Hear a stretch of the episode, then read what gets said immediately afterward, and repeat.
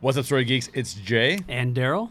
And on today's show, we're going to dig deeper into A Quiet Place. I'm so excited. Sci fi geek horror. Oh my gosh, I love this movie so much. We're kicking off Scary Movie Month. That's right. Joining us today, we have a very special guest today. Markeia McCarty from Marvel Movie News is joining us. You have likely seen her many places across the geek internet. We're really excited to have her with us today. Absolutely. And we would love to hear your thoughts on A Quiet Place as well, which you can share with us in the Story Geeks Facebook group. The link to our Facebook group is in the show notes. And be sure you don't miss our upcoming episodes. Next week, we are tackling The Meg. We've got another exciting guest for that one. And then throughout the rest of the month, you can expect Get Out and then Event Horizon. It's getting scary. Yeah. So be sure to click subscribe on your preferred podcast provider. Absolutely. Thanks for listening in. The Story Geeks podcast is produced by the Reclamation Society. Let's dig deeper into a quiet place. Right off the bat, the first thing we want to do is introduce you to our special guest today. We have Markeia McCarty from Marvel Movie News and a whole host of other great places. So, Markeia, welcome to the show. Uh, yeah, thank you so much for having me, uh, Daryl and Jay, uh, on the Story Geeks. I'm happy to be a part of your new, the beginning of your new horror series. Is that it? Yes, this is the first episode of Yeah. Scary Movie Month. So Ooh, we're excited to dive into it with you. Um, just real quick, let everybody know like what you're up to, where they can find you, and all that good stuff. Uh, yes, so uh, like Daryl said, for Marvel Movie News, that's my, you know, Marvel nerdery. uh, if you want to check that out, uh, that's on Popcorn Talk, uh, 2 p.m. Uh, that's live shows at 2 p.m. PT. I'm in California. Sorry, everybody. and as far as other places that you can get a hold of me, um, Twitter and Instagram at Markeia McCarty. There's a K and a silent E in there. Good luck finding it. And for other things that I do, you can see me on Nerdist, Collider, uh, Geek and Sundry. I'm just, I love to keep busy. Um, Twitter and Instagram is the best place to get a hold of me. Cool. Awesome. Well, thank you again for joining us today. And we are going to jump into this. So, um, got a whole bunch of questions for you guys. So, we'll just kind of get started right off the bat. First of all, I just kind of want to know overall, how did you guys like A Quiet Place? I've been very vocal about how much I love it, but I'm curious, how did you guys think? And also, specifically, what makes it a scary movie to you? So, Markeia, let's start with you on this one. Uh, I loved A Quiet Place. I mean, um, it and why I loved it and why it's a scary movie for me for well, just scary movies and um, horror in general is that when it gets uh, that vulnerable place for inside of us, which like um, Get Out, for instance, gets that vulnerable place. It comes from a racial and societal place. With this, with um, A Quiet Place, what it does is it kind of gets you in the same way that uh, Freddy Krueger movies could get you like way back when, because no matter what, no matter what, you have to sleep. And then when you sleep, he comes. No matter how quiet we try to be, you will make noise. It Yeah. will happen. And then to have these beings that there is no reasoning with them, there is very little chance that you can trick them in any way, and they are always there. That is Yeah. terrifying and awesome. It really is. And in fact, Jay, before I go on to you, this is a good point to bring in our Patreon answer to this question. Oh, yeah. Um, as you guys know, on our Patreon account, if you're at the $5, a $5, month yeah. Tier, you can actually answer questions about our shows and we will read them on the air. So the one that we have to read today, um, our patron Jim Baldwin, his answer is really similar to yours, Markeia. He says, I think it's just the constant stress of knowing that the slightest sound could end your life, which is terrifying. It's very terrifying. Absolutely. Yeah. So thanks for that answer, Jim. Jay, what do you think? I think that fear is built around a threat. So first of all, Markeia's answer was fantastic. Um, and mine's going to be very similar, as we will be to Jim's. But fear is built around threat to our comfort, uh, which I know is is a very broad way of defining fear. But th- that to me is like the way I could, as I was parsing this down, it was just a threat to our comfort in general. We fear things that cause physical, emotional, or even spiritual harm. So whether that's to us, our family and friends, or even to human beings at large, that that threat to our comfort seems to be the biggest thing. The impetus for fear in a quiet place is the threat of losing your family members, Mm-hmm. which is a big deal. The anxiety of bringing a child into a chaotic world. This is just heightened to the to the max, right? Um, but then also experiencing the world around us with a disability is a part of the fear that's that's placed on this movie as well. All of those threats are real to us, or most of us. Um, but I think a lot of times, you know, on a daily basis, I don't get up. I, I do have, I do experience anxiety from time to time, but I don't wake up thinking like I might die today. Yeah. Like it, does, it doesn't occur to us to do that. But when we see a movie like this, it reminds us of our humanity and the reality that we are going to die someday, or we are going to be uh, uncomfortable in some way, shape, or form. Yeah. And how are we going to deal with that? So when it when you ratchet it up to a scenario where aliens prey on sound, um, that forces our fears to the forefront in that in that regard. Totally. Yeah, and I remember seeing the trailer for this. And this is one of those movies I, I pride myself on being a movie geek and following like what's being made and stuff like that. I didn't know this was being made until I saw the first trailer for it and I was like, "Oh my god, that looks amazing." And at first it was the sound thing, like that idea sounds terrifying. But seeing more trailers for it and then especially after seeing the movie, uh, for me it's much more about the family threat, the idea of your ability to protect your children. I'm a parent, so the ability to protect your children being so severely threatened by your environment. Yes. I already feel that way to some degree, and I live in the suburbs. You know, there's there's no danger surrounding me really, right. but I fear that my boys could run out into the street and get hit by a car, or I fear that a stranger could walk away with them. I Right. mean, all these things. So to have that heightened to the degree where you can't even make a sound and you might lose a child, that is absolutely terrifying to me. Yeah. Yeah, Yep, and then there's this this whole other thing, like um, yeah, we we meet them on what was it, day ninety eight or seventy eight is like when Yeah. or eighty two. Yeah, um, something like so, I mean, just thinking of that time and and whether they do another uh, sequel or something with this, they could do a prequel with a whole other family. I wouldn't mind a prequel to, to this, but I would not want it with the same family. In Yeah. fact, if you really wanted to, uh, you know, drive it home and twist the knife, the prequel should involve the man in the woods and the woman in the woods, that. Like in cool. some way. I'm not saying that they're the main part of it, but I'm saying that they should be something like something to give you some emotional center with that, and then maybe you follow them into the woods and you see what happened where she's stricken down and he stands there mute over her body.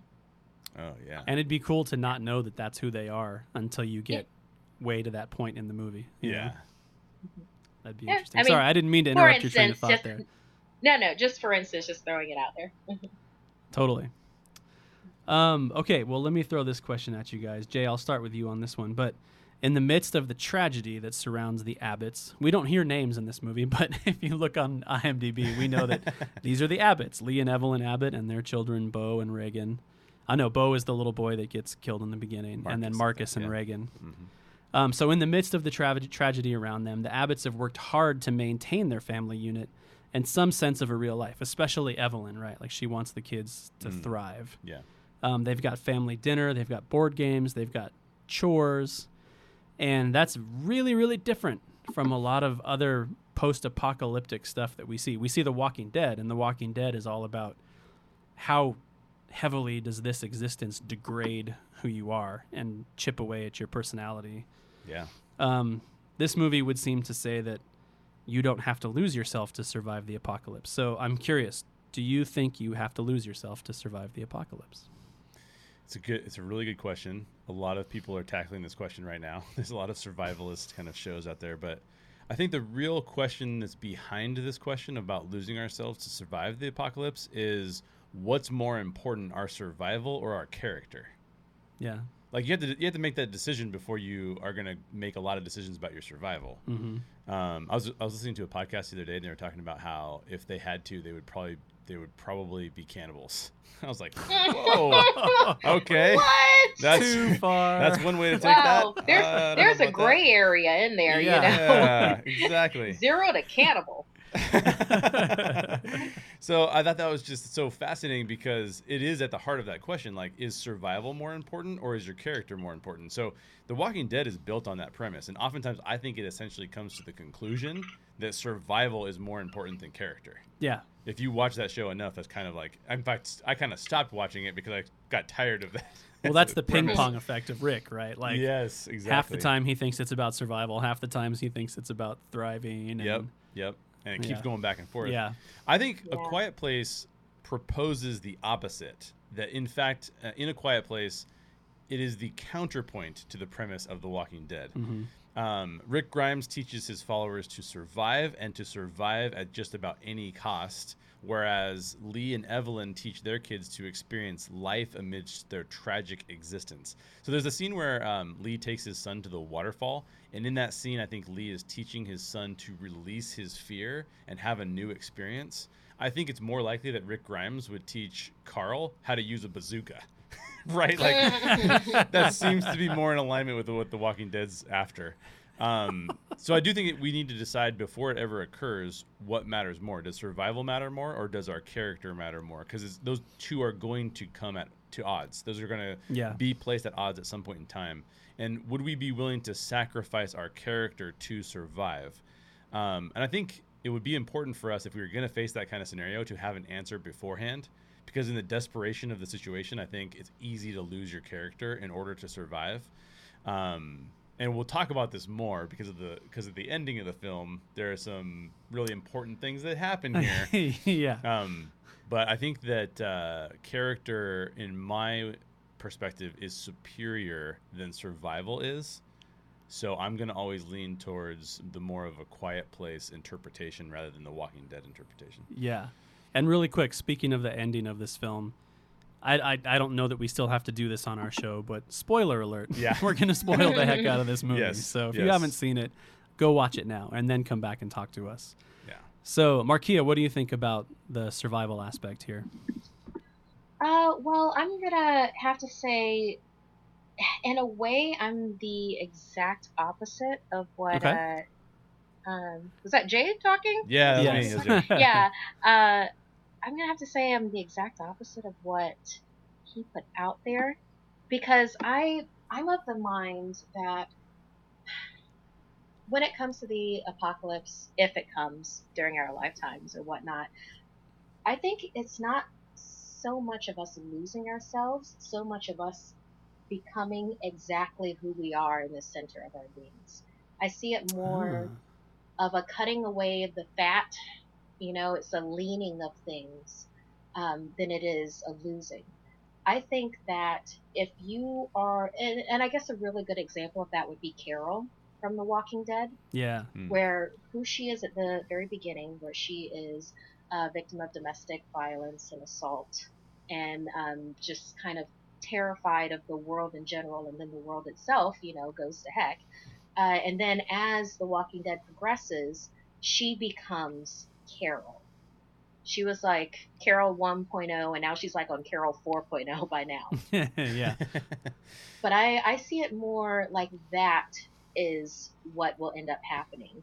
You know, when the purge meets Fear the Walking Dead happens, if it happens, I think that who we are inside without, you know, the things that society tells us, uh, um, for, you know, good or ill, what society drums into us um, as we, you know, grow, as we mature. I think all of that gets stripped away and we become who we are.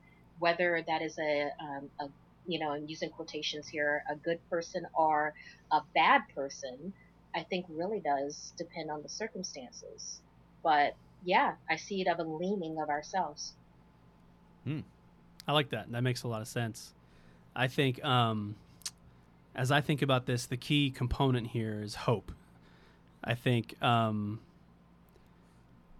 it's interesting to me. I sometimes going back and forth in the movie. I think, do Lee and Evelyn really have as much hope as they put out there in the movie, or are they acting like they do in order to inspire that within their kids? yeah. And I mean, it goes back and forth. I think, but Well, That's she what I does love. say, Oh, sorry to interrupt. No, go um, ahead. She she does say, if we can't save them, then who are we? Exactly. Yeah. So it's like their existence. I, I almost wonder if they didn't have kids, would they have survived? If they didn't have someone to fend for, you know, if that wasn't their core self, maybe that's also another reason why they decided to bring a baby into the world, because their core selves is they they have to be doing for somebody else. Totally. It gives you something bigger to fight for. Mhm. Yeah. So yeah, and I that's one of the things I love so much about this movie versus other apocalyptic things is the striving for hope, no matter how grim things are, Right. Right. no matter how few people there are left in the world, or because they don't know they're in this little rural area, and yes, there's some other people lighting fires that Lee can see out there. Right. So we know there's at least a Mhm. few other people out there, but they don't know how far sweeping this is. They don't know if the world is over. They don't know if it's just their little town.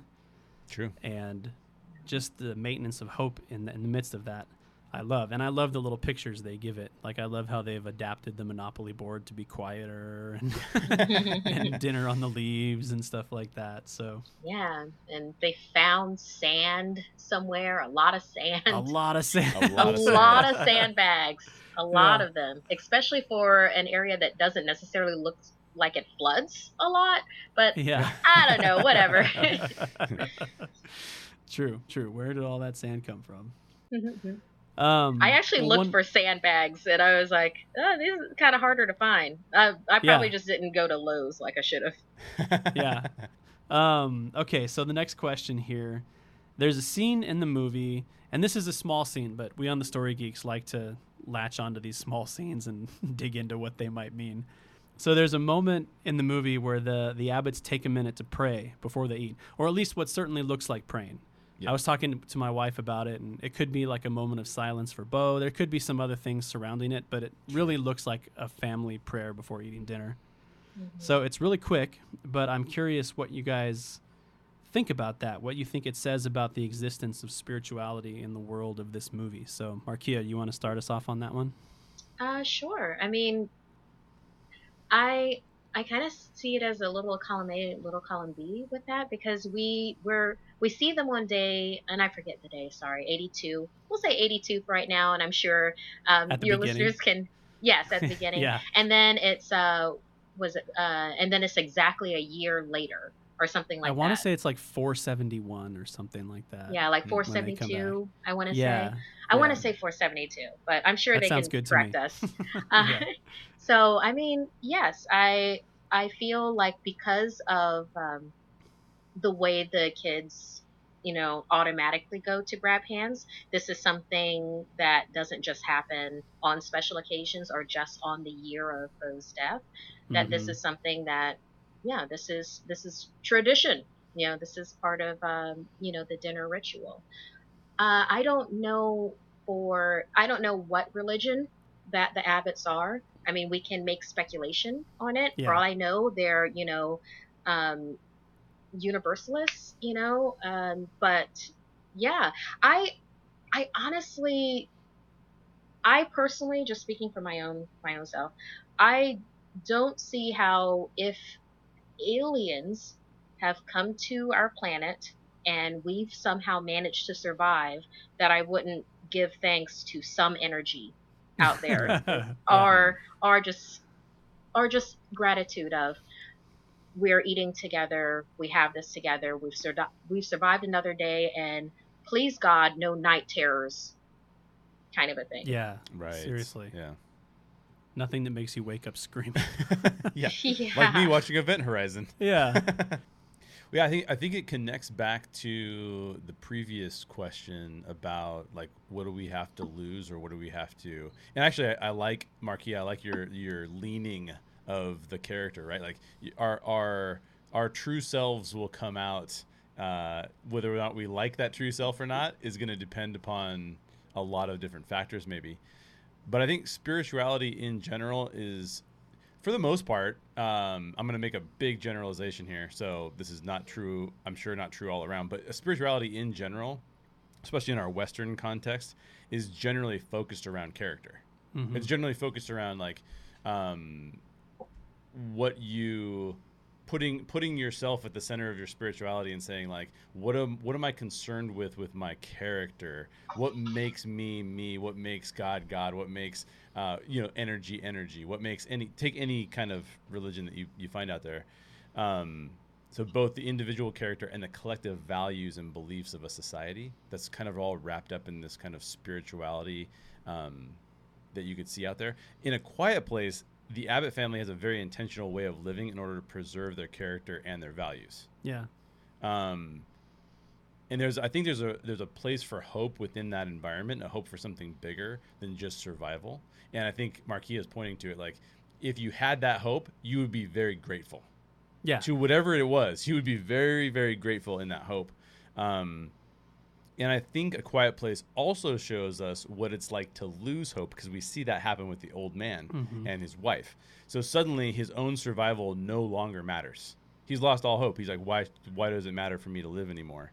Yeah, not only Um, that, he doesn't care about any of the other survivors around him. That's Right. exactly what I was going to say. Yeah, he, he does not care about other people either. He just only cares about what happens to him in that moment. He's lost all hope. He just wants to die. And he lets his own despair put Lee and Marcus in danger. Yeah. He lets that happen. Um, so, so the old guy puts all the focus on himself. Uh, and in that moment, his tragedy endangers Lee and Marcus.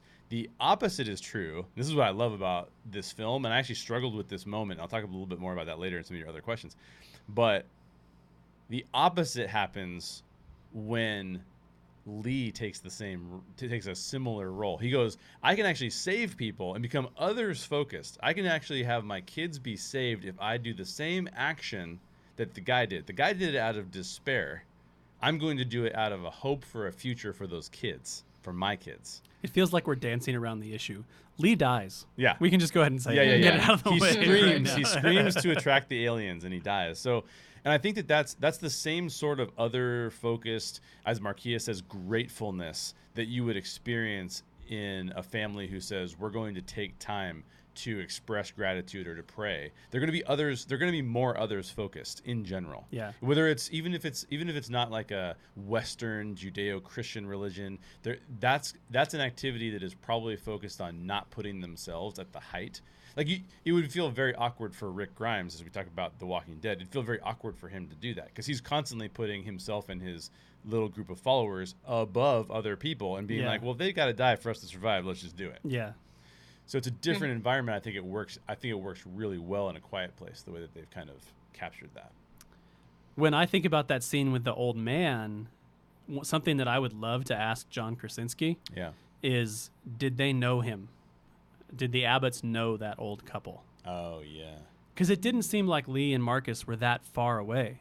It seems like Lee's been to that waterfall many times before. Well, they didn't spend the night anywhere, right? yeah, exactly. No. So It's close. it's not like they were way out in uncharted territory per Right. se. So it seems likely to me that they knew him Yes, or they had at least met them before. true. I was always curious about that. Not it doesn't really matter, but um, but getting back to the question, uh, I like what you guys said about gratitude and feeling a gratitude towards an energy or God or whatever it is that you put your hope in, and even taking it a step farther than that, it seems like in such a desperate situation, you would want that in order to continue to inspire hope. So Sure. not only would you be grateful, but prayers around the dinner table would be like, please help us to have this again tomorrow night. you know, Yeah, yeah, like yeah. Mm-hmm. you'd be placing your hope in that for even protection beyond what you can see around you, which is so frightening. Well, the movie doesn't. It, it you know when when Bo dies, I know that Lee still has more to live for because he still has more family members. Yeah. and Mhm. obviously Evelyn then becomes pres- pregnant, and the, we don't know, but it, we, we would assume that the older gentleman has no other family members. Yeah. but I think their their response, the movie treats grief in a very real way. Yeah. We see how it's impacted them a year later. They're still mourning the loss of their son. Mhm. But I think what you see in the Abbott family is you see a hope for something more than just the next day being okay. Right. Because the next day is not always okay. The next day sometimes sucks because you lose your son because he turns on a, a toy Yeah. that he should be able to play with in a normal world. Yeah. Um, and I think that there's there's more hope in, in that than there is in what we see from the the older gentleman. So And just from a parental perspective, I'm so glad they addressed that because being a dad of young kids, yeah, there's no toys that kids love more than the ones that make noise. so I'm glad they put that in and there. no toys that parents hate more. Right? yeah, sometimes it's true. Mhm. Um, let's take a look at some of the representations of love in this movie. So I'm just gonna we're gonna go through a few different relationships here, and I'm just curious how you guys feel about what these relationships look like, what this kind of love looks like. So let's start with Lee's love for his kids. So Jay, why don't you start us on this one? I almost want you to tackle this before before I tackle it because I feel like you, Because you I have kids. Well, you have kids, and you also I, I can tell by the crafting of the question that you have some really intense thoughts about it. So why don't you go first? Well, I mean, the rules. Okay. So, I mean, you see two different approaches of love for your kids Yeah. in Lee and Evelyn. I think th- I had heard an interview with Krasinski, and I think the way he puts it is Lee wants his kids to survive, Mm. and Evelyn wants them to thrive. So she's definitely the more nurturer, and he's more like, let me teach you what you need to know in order to survive without me. Yeah. You know. Um, but I love talking specifically about Lee. One of my favorite elements of this movie is his relationship with Marcus and his relationship with Regan, and I think those are developed so beautifully. I mean, with Regan, it's a big part of how they win in the end, right? Mm. He's been developing all of these hearing aids and desperately trying to help her to be able to hear again. Right. And she didn't even realize it per se. Like her relationship with him is really strained because she feels like he doesn't love her, Right. but he loves her unbelievably deeply. And then you referenced the scene at the waterfall with Lee and Marcus, which I think might be my favorite scene in the movie Mm.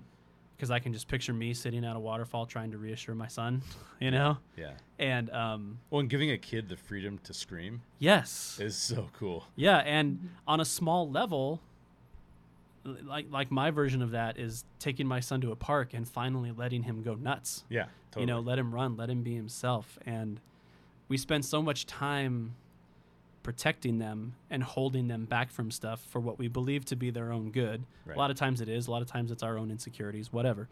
But um, just to see that moment where he lets his son feel free to express himself and he's there with him and it's okay. yeah. I love that. Yeah. So, I mean, that's th- th- that's the element of the movie that I definitely relate to the most because I'm a dad. Yeah. So, totally. seeing this representation of a dad, obviously, I'm going to latch onto that in a big way. But Absolutely. what about you guys? Was there anything that stood out to you between Lee and the kids?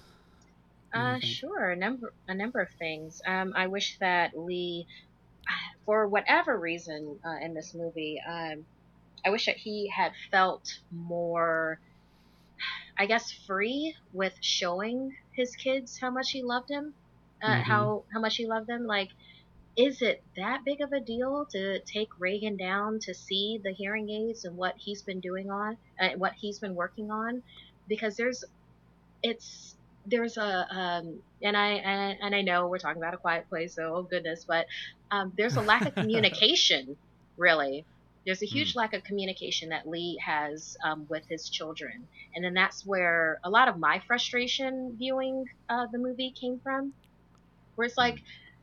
I understand that you it's best not to talk, so you sign. Uh, Regan understands sign. If if he doesn't understand enough sign language, Regan can obviously read. So to then you communicate with your kids. I mean, Yeah. why why is it so difficult to just let Regan know, hey, I feel like you've already got this on lockdown going to and from the waterfall. I feel like you are a survivor already. I need for you to protect your mom while I go teach Marcus how to get to your same level of survival. It's like, Mm. how difficult is that to just be open with your kids, especially with this time that they're in where it's like everything's a terror. The world is a terrifying place. Sound, making a sound is an enemy. That's that's huge. To to pile stuff on top of that. Ah, I mean, I, I don't doubt that he doesn't love his kids, but that was extremely frustrating for me to see that. But of course, they're human, and you know, us humans have have faults. So it's just um, I was like, uh, all of that was completely unnecessary if there had just been more communication. And I felt that Evelyn was actually doing a really good job communicating um, with the with the kids. Um, for for what we saw, the I felt like there wasn't a lot of Evelyn in the film until like until we got near the end.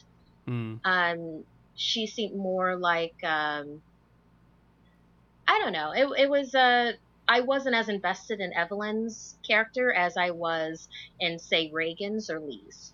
hmm Yeah, I, I agree with all of what you guys have said. So there's nothing to contradict that. Although I did to showcase the the how well this is written.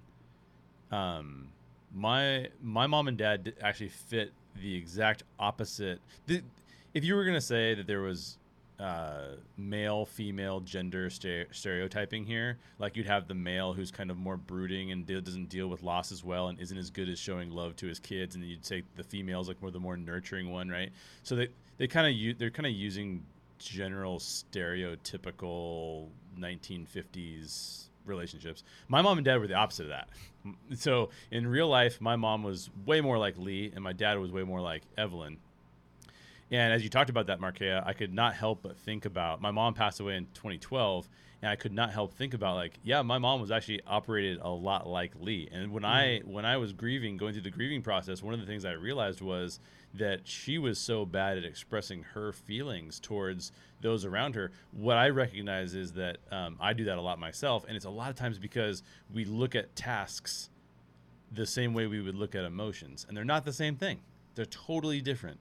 And to be able to emote with people as opposed to just drive to the next task um, is very different. So, so Regan can't understand that her dad loves her until she sees how hard he's been working on her behalf. Yeah. All she really needed was him to sit down and, and like you're saying, Markeia, say, "Look, I love you. It's it's not your fault that Beau died, and I love you beyond anything else." Like so, but but he can't he can't quite get there. Yeah. And I, and I think it is frustrating. And if you've experienced it in real life, it it can actually be fairly uh, tragic at, as well because you you have to carry with you this thought that like things were left unsaid that I would rather have said. yeah. So and she's probably going to feel that way based on what happens in this film. Yeah. So That's true. I I think as far as how communicative Lee could have been with her, I mean the surfacey answer to that, and I don't think it's sufficient, is that that workshop is where he also has everything posted about how much he knows about the aliens and stuff, right, right? right, right, right. So maybe there's Yeah. information down there he doesn't want her having. He wants But to shelter why- her from that. Why wouldn't he? That's the thing. All of them are in it together. Ah, it's just one of those frustrating things Yeah. uh, for me because it's like, you know, I I can understand not bringing Marcus um, down into the basement because he, from what you can see of his character, might have night terrors and be screaming. Yeah. You know, from seeing that. But Regan, she was like a little rock. But I'm sorry. Please, Daryl, continue. No, no, I, I just I think that's a surfacey answer to that question. I don't think it Yeah. covers it. Um, I do think that there is um, some truth to the idea of him not doing everything right. I mean, as a parent, I don't do everything right, yeah. and I struggle with what do I express to my kids, what do I not express to my kids, and um, I could sit here and list out a whole bunch of instances when I feel like I made the wrong choice and it would have been way better to do something different. So I agree with you that it is frustrating. And I think maybe that's how they wanted you to feel about it. I don't know. I think so because I think that in his death, it's trying to showcase that he's a task-oriented person, and that's the way that he shows love at this point in his life. Yeah. And it's like the last way for me to do that is this way. Yeah. Um, so I think they're intentionally showing it, but I agree with Markeia that it's so it's frustrating and tragic because you want him to emote with those kids. You want Yeah. him to embrace them, and and and especially because he does that with the son, but he never gets there with Regan. And I think he's just trying to protect her for some reason Mm-hmm. but it does feel uh, we have one of our one of our patrons, Mary, it, it just said like I, I thought it was pretty sexist that he only took his Marcus and didn't take Regan, and I, and I kind of agree. It's like, well, that's not. I mean, now granted, I know you can't treat every single one of your kids equally, but in this case, is it the male female dynamic that's happening that he's taking his son and not taking her, I don't or think is it so. because of or is I- it because she has hearing loss? I think it's Yeah. because their relation. I mean, the hearing loss, but I also think I also think it's because their relationship is strained. Ah, I think he's afraid I- that she won't listen to him when it counts. oh. I'm I'm giving Lee the benefit of the doubt and and feeling like he knew that Regan was at a certain level of survivor and Marcus was nowhere near that. So that's why he Oh, was yeah. taking Marcus out, you know, you know, to to get his feet wet, so to speak. Haha, pun intended. so and then maybe the next trip if they had had it might have been all three of them together and so on and so forth. yeah. yeah, that makes a lot of sense. I will. Uh, we'll move on to another dynamic here, but the last thing I want to say, I keep referencing all these podcasts and special features and stuff like that because I love this movie to death, and I've explored every avenue of it that I can because Yeah. of how much I love it. And I've heard John Krasinski talk on a podcast about when he was engaging with Millicent Simmonds and um, Noah Jupe, who plays Marcus, and how to get to know them. And in order to get to know them, he invited them and their families over to his house. Yeah. And they had like a barbecue and a get together. And the idea was that he could watch them be kids with their parents, and they could Ah. watch him be a dad with his parents and Yeah. kind of get to know each other that way. Yeah. And at one point, he walked over to Millicent, who is deaf in real life, and um, asked her, How do you sign I love you? And there's a few different ways to do it. So she taught him. And then she said, Well, how do you say I have always loved you? And she showed him with like that winding motion and stuff that you see in the movie. Yeah.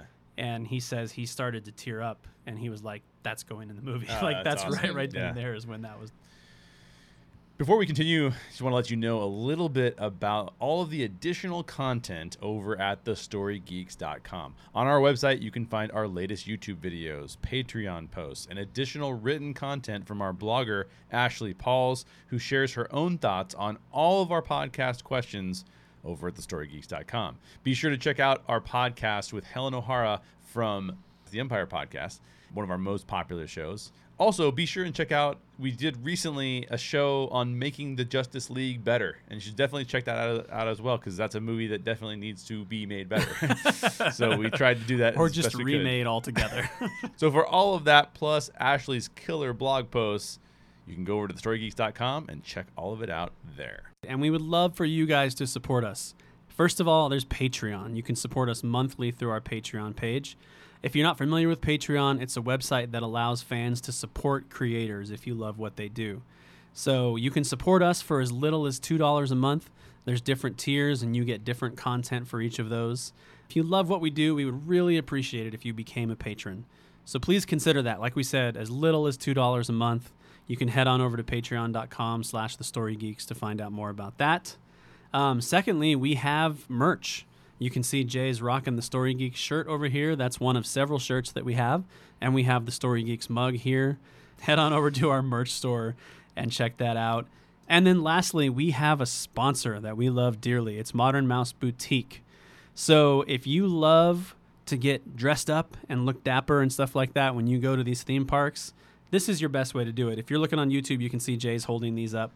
Modern Mouse Boutique sells geek fashion accessories, and they're famous for having some of the highest quality mouse ears that you can buy. So if you're planning a trip to a theme park or if you're just a geek and you love this stuff in general, check out modernmouseboutique.com. Use promo code StoryGeeks, no the, just StoryGeeks. That's all one word. Use that and you'll get 10% off your next order at modernmouseboutique.com. Links to all of this stuff, our Patreon page, our merch store, Modern Mouse Boutique, everything you'd ever need can all be found in the show notes or on our blog at thestorygeeks.com. So thanks for letting us interrupt. Let's dive back into A Quiet Place. We talked a little bit about Evelyn already. Was there any other angles that you guys wanted to throw out about Evelyn's relationship with the kids? Well, um, there, I don't feel like it was investigated a lot. Well, not investigated, um, highlighted a great deal with this movie. It seemed it happened more in the background, or maybe Mhm. it was left up to the audience to then fill in, you know, those gaps with their own experience with it, or maybe it was just like Yeah. assumed. Um, yeah, I well, well, like what I said earlier, I just wasn't as in, invested in uh, Evelyn's character, so Yeah. yeah, I didn't doubt her love for the kids, but I wonder if that was more of what I assume would be there than what I actually saw. But then that's my experience. You certainly had the vibe that it's almost like they had a conversation at one point and decided that once the baby comes, it's like Evelyn focus on the baby and Lee Mm. focus on the other kids. You know, Yeah. you almost get and that you know teach them she was teaching them so there was um, i believe it was marcus that, uh, that she had the board set up and everything they were uh huh. uh, yeah homeschooling them so Yep. i mean there were there was evidence there that uh, there was a lot being put in by evelyn Yeah. I think one of the biggest moments about her that you get to see, you know, you talked earlier, Markeia, about the who are we if we can't protect them line. Mm. And there's another line in there where she starts to talk about Beau and she's like, I could have carried him. Like, Oh yeah, yeah, yeah. my arms were free. I could have carried him. And she starts to, to feel that regret and that guilt and stuff survivor's Yeah. guilt like that. Yeah. when you wake up after giving birth to a baby in a flooded basement and you look across the room and there's one of the alien creatures near your baby and then it slides into the water and you keep on moving forward to get your baby that that was uh that was love There you go. that was that was that was a love that um, all of us hope someone loves us that much yeah, for real. no kidding. In the way that in the way that like it's just so visceral when she steps on the nail Oh, and you're just sitting there and you're like how do you not scream at the top of your lungs when you step on that nail? But she knows she can't. beyond that, how do you not scream at the top of the lungs while giving birth? Oh. Both and right. I mean, she had that one instance with the fireworks, but that didn't last very long. Yeah. The, the rest of the birth. exactly. you know? It's insane. So- so yeah. Yeah. yeah Crazy. that's she's actually a superhero i mean has to be Yeah. oh my goodness What about uh, Lee and Evelyn's love for each other?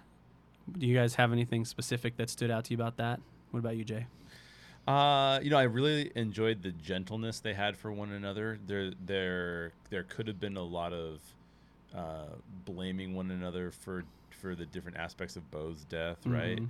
Um, but they had this gentleness for one another that I think that Lee, even though he's struggling with with Regan and he and he's actually able to to kind of get there with Marcus, he also gets there with Evelyn. Like Yeah. you see that he cares deeply about her um, as his wife. I think the most interesting thing to me is that I don't know if I've seen a movie where it's the relationship seemed so authentic, and obviously it's because it, it is, Yeah. right? Like they, they are um, married. yeah, this is not two actors pretending to love one another. Yeah. like this is actually a husband and wife on screen, and they really do seem like they love each other dearly. So Yeah. that gave the movie a whole sense of uh, groundedness. And as you talk about, you know, um, as you talk about John inviting these families over to his house, that all creates this genuine feeling of like, well, I care Mhm. about these people. These people are actually really mean something to me, um, which is really fascinating. I also got the sense, and I can't really point to why I feel this way. So this is not from the story itself. Maybe I'm putting these on the on the story, but I got the ins- the sense that they both possessed two things that I feel like are really essential to a marriage, and it's that they were focused more on one another's needs than they were on their own, Mhm. despite the fact that they're still trying to survive. Yeah. And they both have very important tasks to do. They had a sense that they cared about the other person deeply and those that person's needs at that time. Um, even when you see on the look on John's face when he knows that she's about to give birth because the lights go red, Yeah. but he knows he can't be there because he, legit can't do it. Yeah. It's like this devastation that like I can't do it, even though I would rather. He would yell at that point in time if it would help, right? Yeah. Like he would do it. And the second, the second thing was the ability to forgive each other for their mistakes Mm. there's no they're not holding you see this a lot a lot of times in in in um marriage fights where it's like well no it's your fault that they did this and no you you you've lived with too much guilt and yeah you've you know moved away from the family there's a sense that they know that they both could have done more but maybe they have to forgive each other Yeah. for what has occurred, and I thought that was really really cool. What do you think, Markeia? Uh, I really enjoyed the scene in the basement when they were uh, slow dancing together. I'd like to think Mhm. that that was their song, you know, um, while that that'd be was cool. happening. Yeah. That I mean, speculation, complete speculation, but in my in my movie, in my mind movie, uh, it's their song. yeah. so, um, and then uh, the moment that they have uh, in the basement, where between the two of them, where she's saying, um, "If we can't save them, then you know what are we?" kind of thing, and then his vow to her that Yeah. he would find them.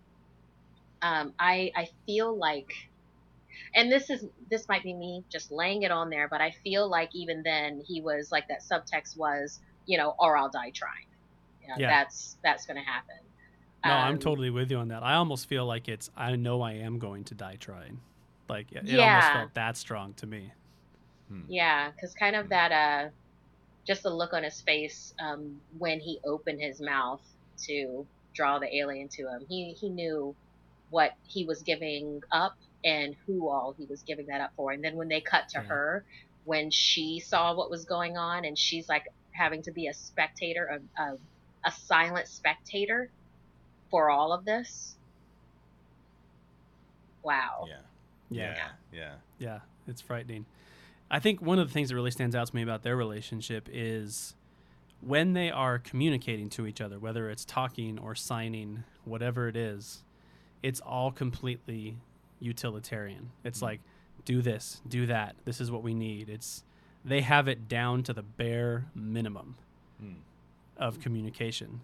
And then when they finally get a quiet moment alone in the basement with each other, I love that they don't talk. They just dance and they just be together. Hmm. I think that's really cool.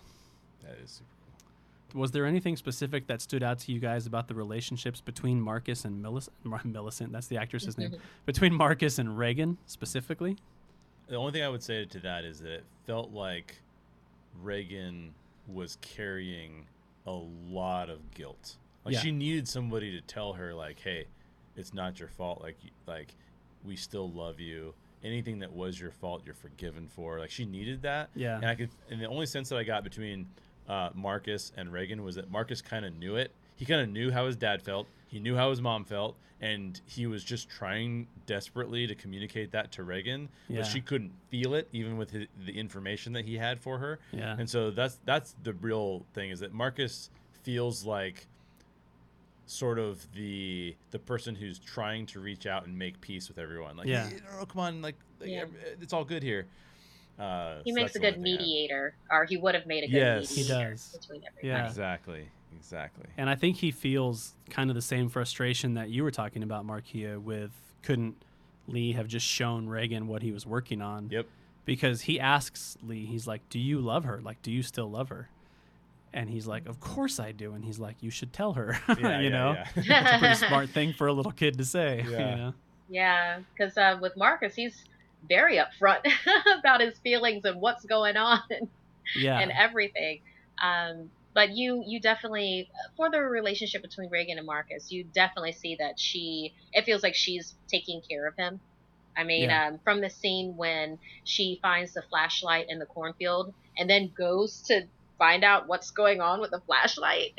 yeah. and when he grabs her her wrist and then she's immediately you know holding on tight uh, with him and then she's a little bit of a hothead on the top of the silo and you can see there where marcus is once again trying to mediate so Hmm, yeah, I, I see i see their relationship in that way Yeah. for definitely the big sister younger brother Okay. Let's move on to the big question. the big question about this movie Did Lee have to die? And how do you feel about the way that it happened? Okay. Well, my very first viewing of this, I kind of wondered why, with Evelyn being a mute spectator, of that she didn't just, you know, make a noise somewhere, um, either in the house or move away from the house to then make some sort of noise to get the creatures away from her family. Uh huh. And then I realize, uh, for one, she has a newborn baby with her. Even though um, the baby is quiet then, when she makes a noise, there's nothing that says the baby will remain quiet once the aliens are closer to her. Yeah. So thinking of, you know, not necessarily just frozen in shock, but probably also her wheels are spinning in that way. So then I thought, okay, he didn't. Ugh, all right. Um, long answer short, no, I didn't feel like Lee had to die for this.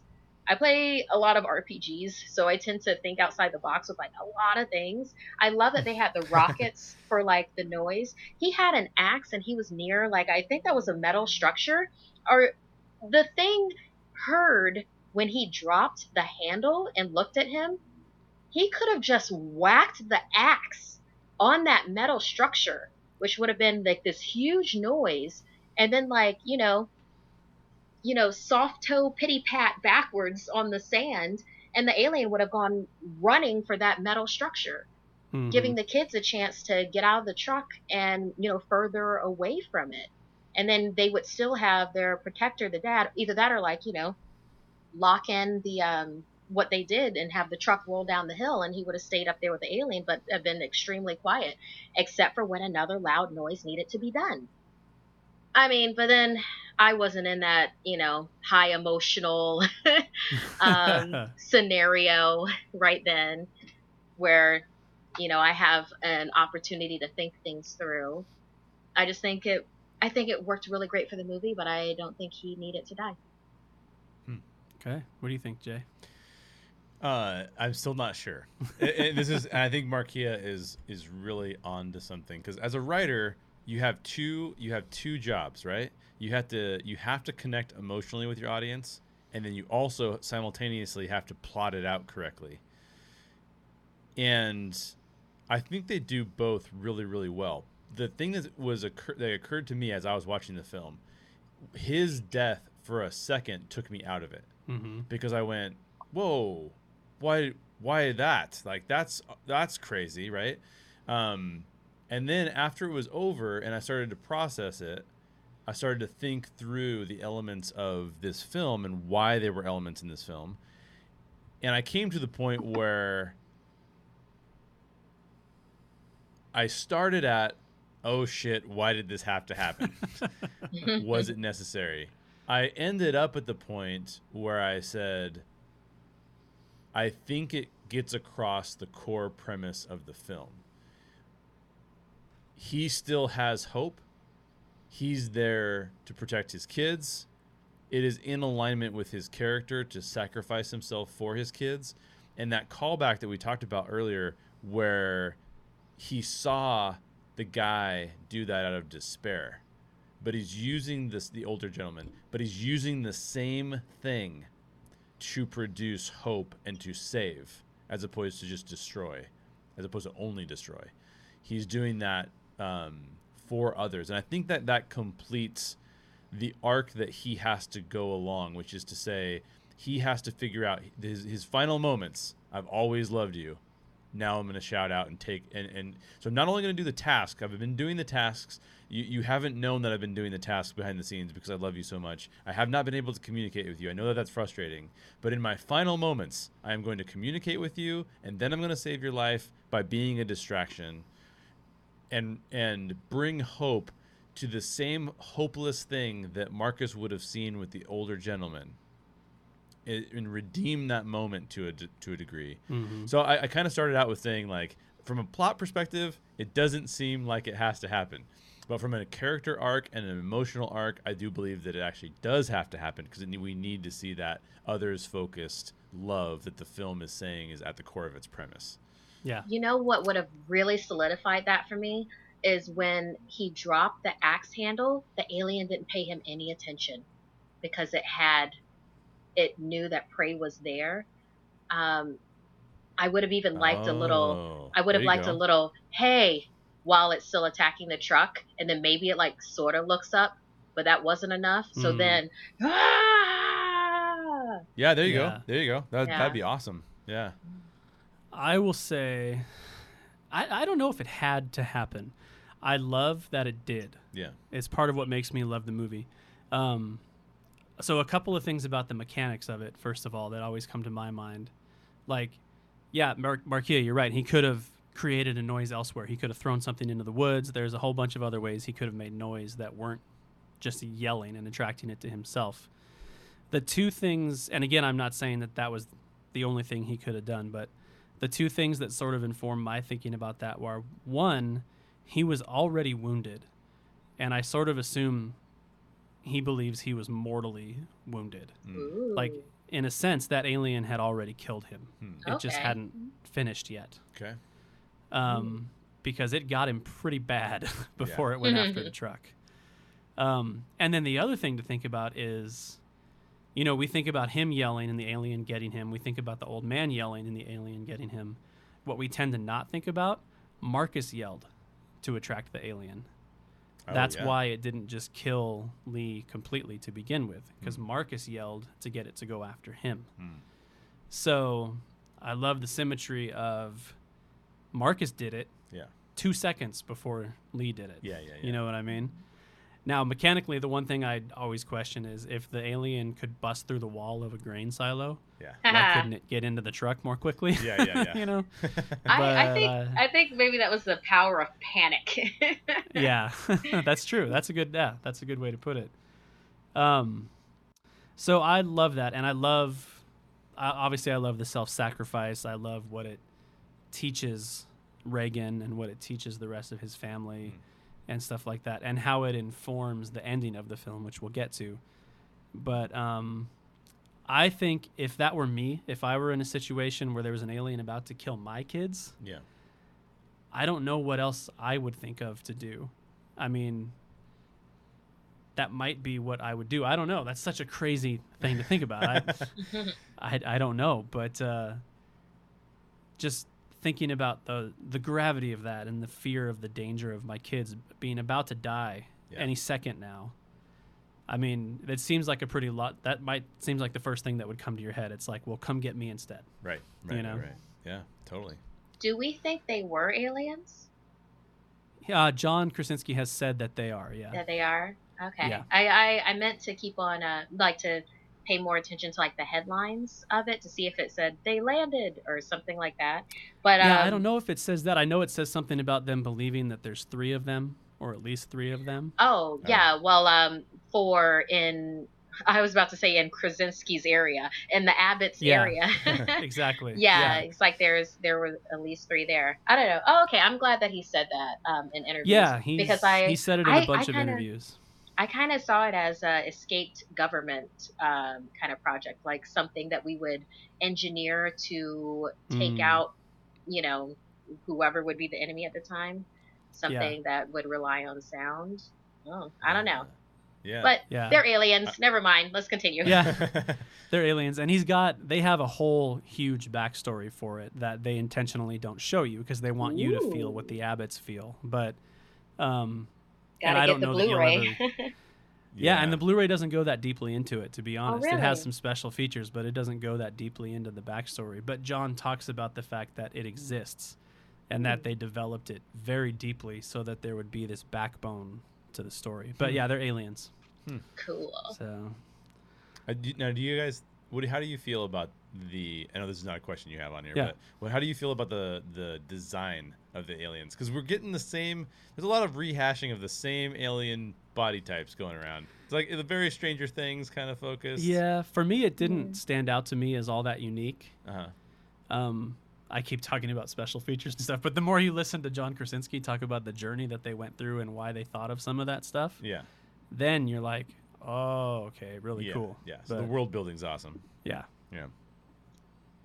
Yeah, I mean, um, I'm glad that they weren't completely bipedal, which we like Mm. to do with uh, with our aliens. So they didn't look like the Independence Day aliens, which seems to be, you know, kind of uh, you run into that a lot.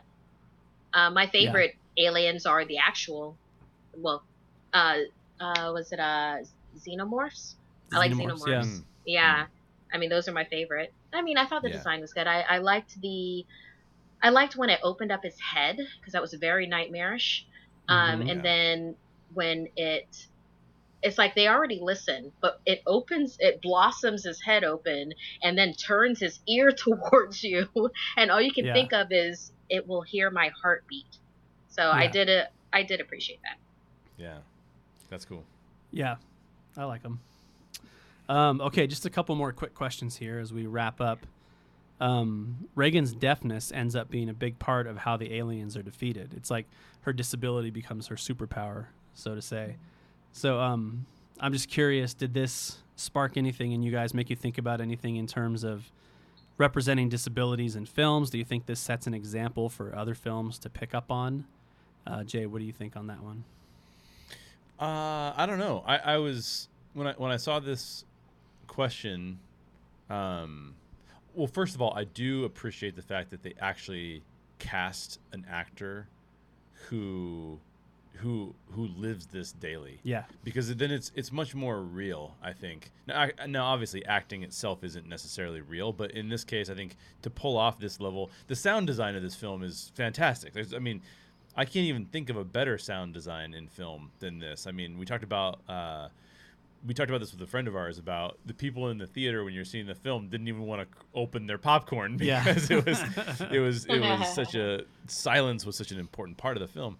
Um, it's That's how I, do felt. think- yeah, exactly. But I, the only thing that I would say, and I and I don't think that anyone can answer this besides um, uh, people who are experiencing in their own, this in their own life is how much of it feels like a gimmick in a movie about silence to have a character who's deaf or how much of it is a gimmick and how much of it is like no no no this is this is really cool because I, I can see myself in this character and I can see this character interacting with this world in, in a really powerful way so I don't even know that I'm qualified to answer the question yeah, um, and I don't know if it's.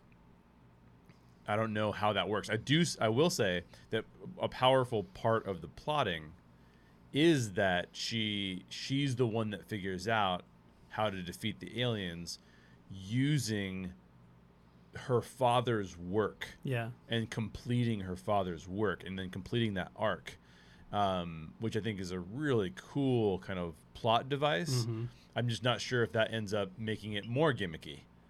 So, yeah. What do you think, Markeia?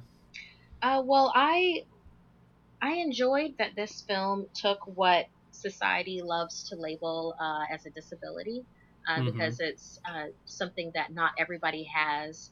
So therefore, you know, it has to limit that person's experience. Um, so therefore, it is a disability. I like that they took that perceived flaw and turned it into a power. Um, I very much enjoyed that with this film because one of the things that um, I feel like we run into a lot is that you know that whole big question of why are we here? You know, where do I fit? Where you know what's my puzzle piece in this giant puzzle that I can see of the world? And then with um, Regan, with her frustration over um, the hearing aids, it's like they never work. None of them work. You know, that's something that she says um, in the film and Yeah. just like the general frustration with like communication and then has the aliens thing and then on top of that the um the guilt of Beau uh, and then to be able to turn that around and find out that because she is who she is all the gloriousness that is her that coupled together with her father's ingenuity that that becomes the downfall of these murderous aliens that's excellent I I very much enjoy that. I wouldn't have I wouldn't have wanted to be any other way. I I feel like it's a good way, like you know, um, if you've heard of the term uh, paradigm shifts. Yeah. Mm. Yeah, where it's just we really do need to stop looking at when someone is born differently than us or, or is portrayed differently from us that it is in some way that they are flawed or they are lesser than. Um, with that, I enjoy movies and storylines that turn that on its head. Um, because Totally. someone is born with autism, that just means that they view the world in a different way. And I would love to see that more as a type of power. And I very much enjoyed that this movie did that with Regan, for instance. Yeah. well said. Yeah, I agree. I love I love that that's how they chose to use it and I love that it gives sort of and this will feed into the next question, but I love that it um it does bring almost this comic booky or superhero-y element in where it's like, oh, now there's this power to overcome this evil, you know? And Yeah. it brings this empowerment to the family that wasn't there earlier in the film, which I think is really cool. Yeah. And So, she takes um, down the Outriders, which is in Yeah. my head, that's what I call them. that's, what the closest thing. well, yeah, like Jonathan Hickman's Outriders. uh, oh, okay. uh, you see them in Wakanda. They they try to take a, an Infinity yeah, War. the ones that try to get through the shield. Yeah. Yeah. Yeah, yeah, yeah. Um, well, that's my last question. Let's talk about the ending of the film a little bit. Um, you know, with, with the whole the revelation that the hearing aid is what's going to help out, but even just with the abrupt ending of you know cocking the shotgun and cutting to black and stuff like that. How do you guys feel about the ending, and does it leave you satisfied? So, Markeia, why don't you take this one first? Uh, well, to go back to what I was saying with like um the honing of character and the leaning of character, I felt like Evelyn definitely went through even more of um mm, what, what would it be like a parsing down when she cocks that uh, shotgun. I feel like that's the real Evelyn that I see there, um, or Evelyn 4.0 at that point. Yeah, where she's like, uh, she's in that basement. She knows how to take them down. She has her, Regan, Marcus, and unknown, uh, unnamed baby. So, and two of them are coming. Evelyn is now Evelyn, full Evelyn. The thing that frustrates me so much about the ending, especially with our, I'm not going to say, uh, we tend to, there's a, a portion of uh, America that very much enjoys guns. So there are a number of guns that are available, everything from handguns to assault rifles that are available. Are you telling me that nobody unloaded a clip into one of these aliens before then? It took a shotgun to the head then and not any time before then? That does not make sense to me. So that frustrates me. Like, um, I would have preferred for it to be Regan had put her hearing aid up to the microphone and then had turned up the volume then and its head exploded. Oh yeah. Yeah. And then, okay, I, I mean, I don't want to take away from Evelyn's moment. That was really badass. Love Yeah. that. But I would have preferred for it to be something like its skin was a bit too tough for bullets. Because are you telling me someone didn't get like a grenade and try to go after these things? I don't know. I, mm. I would have Well- preferred for the Regan thing to be the answer at the end. Yeah. I mean, just to kind of to answer that a little bit, not that it's the only answer, but maybe in the world at large, someone took a grenade to it for sure. But the Abbotts don't know that; they don't have the Mhm. connection to the outside world to know that.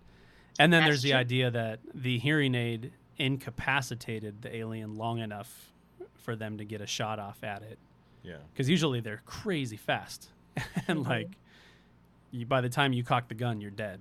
I got the impression too that their I don't know why I got this impression, but their skin was maybe because he tried to when he hit it with an axe or something. But their skin is resilient enough that they have to open the, their ear canals in Mhm. order for you to. That's what was the soft tissue, if you will, Yeah. that the shotgun was Okay. blowing up.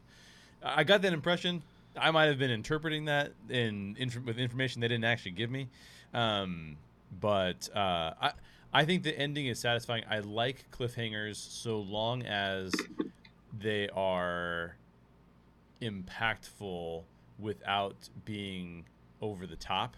So if we if we had actually seen her face off against the next two, it that would have been over the top to me. It would have felt like, whoa, we, we made a real shift in this film, and it suddenly became an action film, you know. Yeah. Um, so I'm Mm. glad we didn't get that. I'm glad we actually got the cliffhanger because it was this is still about family, and actually we can't defeat the aliens unless the entire family's involved. Yeah. Because Regan's got to sit there and then use that machine, and I've got to use the shotgun. So bring it on. We're the Abbotts. Yeah. Um, I like that aspect of it, uh, and I'm glad they didn't continue to showcase like what that how that played out because I don't think that would have been as impactful. It's interesting agree that with you call it a cliffhanger. Oh yeah. I don't think it's a cliffhanger at all. I think I think it's very very beautifully resolved. Huh. So I mean, yes, they don't show you them defeating them, Right. But you get to see that as far as they understand, there are three of them. Yeah. Near them. Well, right there. Yeah. yeah, exactly. But for their specific experience as the Abbotts, you get to see them kill one and have the means to take out the other two and have the confidence to do it Yeah. and to Mhm. feel the empowerment that Lee sort of left behind Sure, with sure, them sure. to do it. So I wonder how many of them there were. I mean, I don't I don't see those particular aliens operating a spaceship. That's why in my head they're outriders. Like they're Oh, yeah. something that the true aliens have, you know, Hmm. dropped on us to clear the planet for whatever they want. So if there was a sequel taking place after this, then it would be like, hey, who's who's really behind these dudes? And there actually is Yeah. a bit of an answer for that. I believe John Krasinski has also said that they're aliens that came via meteors, oh, not through spaceships. so they're not intelligent. Oh, I don't know. Okay. Oh, So it's interesting. evolution. yeah. I think the the sequel it will be, will be called not that of a quiet place, and it's just a family living peacefully next to the waterfall. And that's a, that's an interesting question. and you quiet see the aliens on the other side of the stream going, "Damn it!" yeah, exactly. Aliens are like, we're so confused. There's no Yeah. one here. Let's just leave. Cool. Well, Markeia, thank you so much for joining us today. Yeah, thanks for having me, y'all. I, I enjoy the conversation. Good. Good. That's what we shoot for. So. Yeah, that's right. That's it for today's show. Special thanks to Markeia McCarty for joining us today. Coming up next week on the Story Geeks podcast, we are going to dig deeper into a brand new movie that we haven't seen yet, The Meg. giant So- sharks, baby.